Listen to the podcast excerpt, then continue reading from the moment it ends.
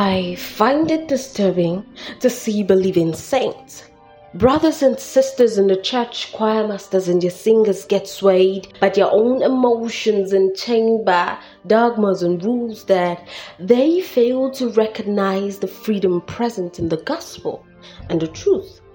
Groomed by the fear of letting anyone know that they are growing a little past puberty and are getting attracted to a sister they would visit a prayer house to ward off the evil spirit leading them to sin.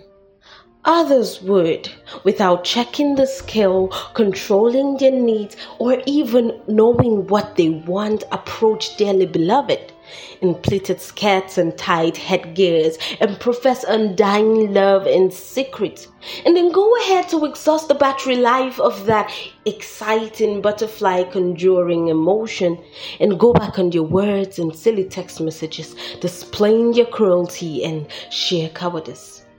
And the little good sisters, all grounded in the doctrine of church weddings and given the impression that all their decency Punctuality to church and all its activities are all for the singular purpose of getting the right brother to buy your wife material at a good price.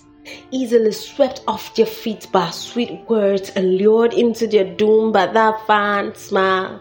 Who told them, The Lord said you will be my wife? The Lord must have said so since He calls her by sweet fragrances and reminds her to be at the prayer meeting.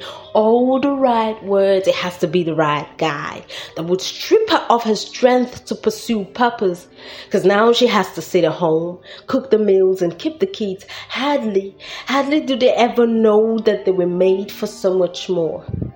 And the young ones, afraid to question long kept traditions and ask why they shouldn't have girlfriends like the others, while those secretly in mess made by untamed curiosity and a desire to explore raging hormones, they will be publicly stoned if they are exposed.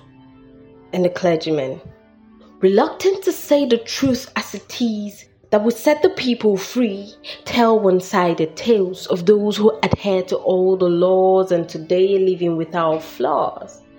But don't forget too that half truths are also false.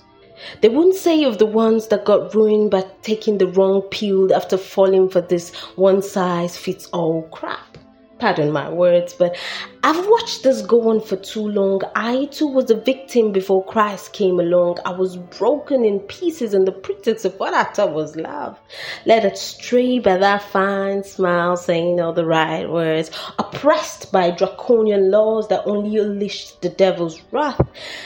I struggled with sin already forgiven because I was told I had to work for it. But now I feel like a misfit, but perfectly fit in the palm of his hands and very aware of my worth. I was bought with blood. So I beseech you, therefore, brethren, go back to the word, let it rule and set you free.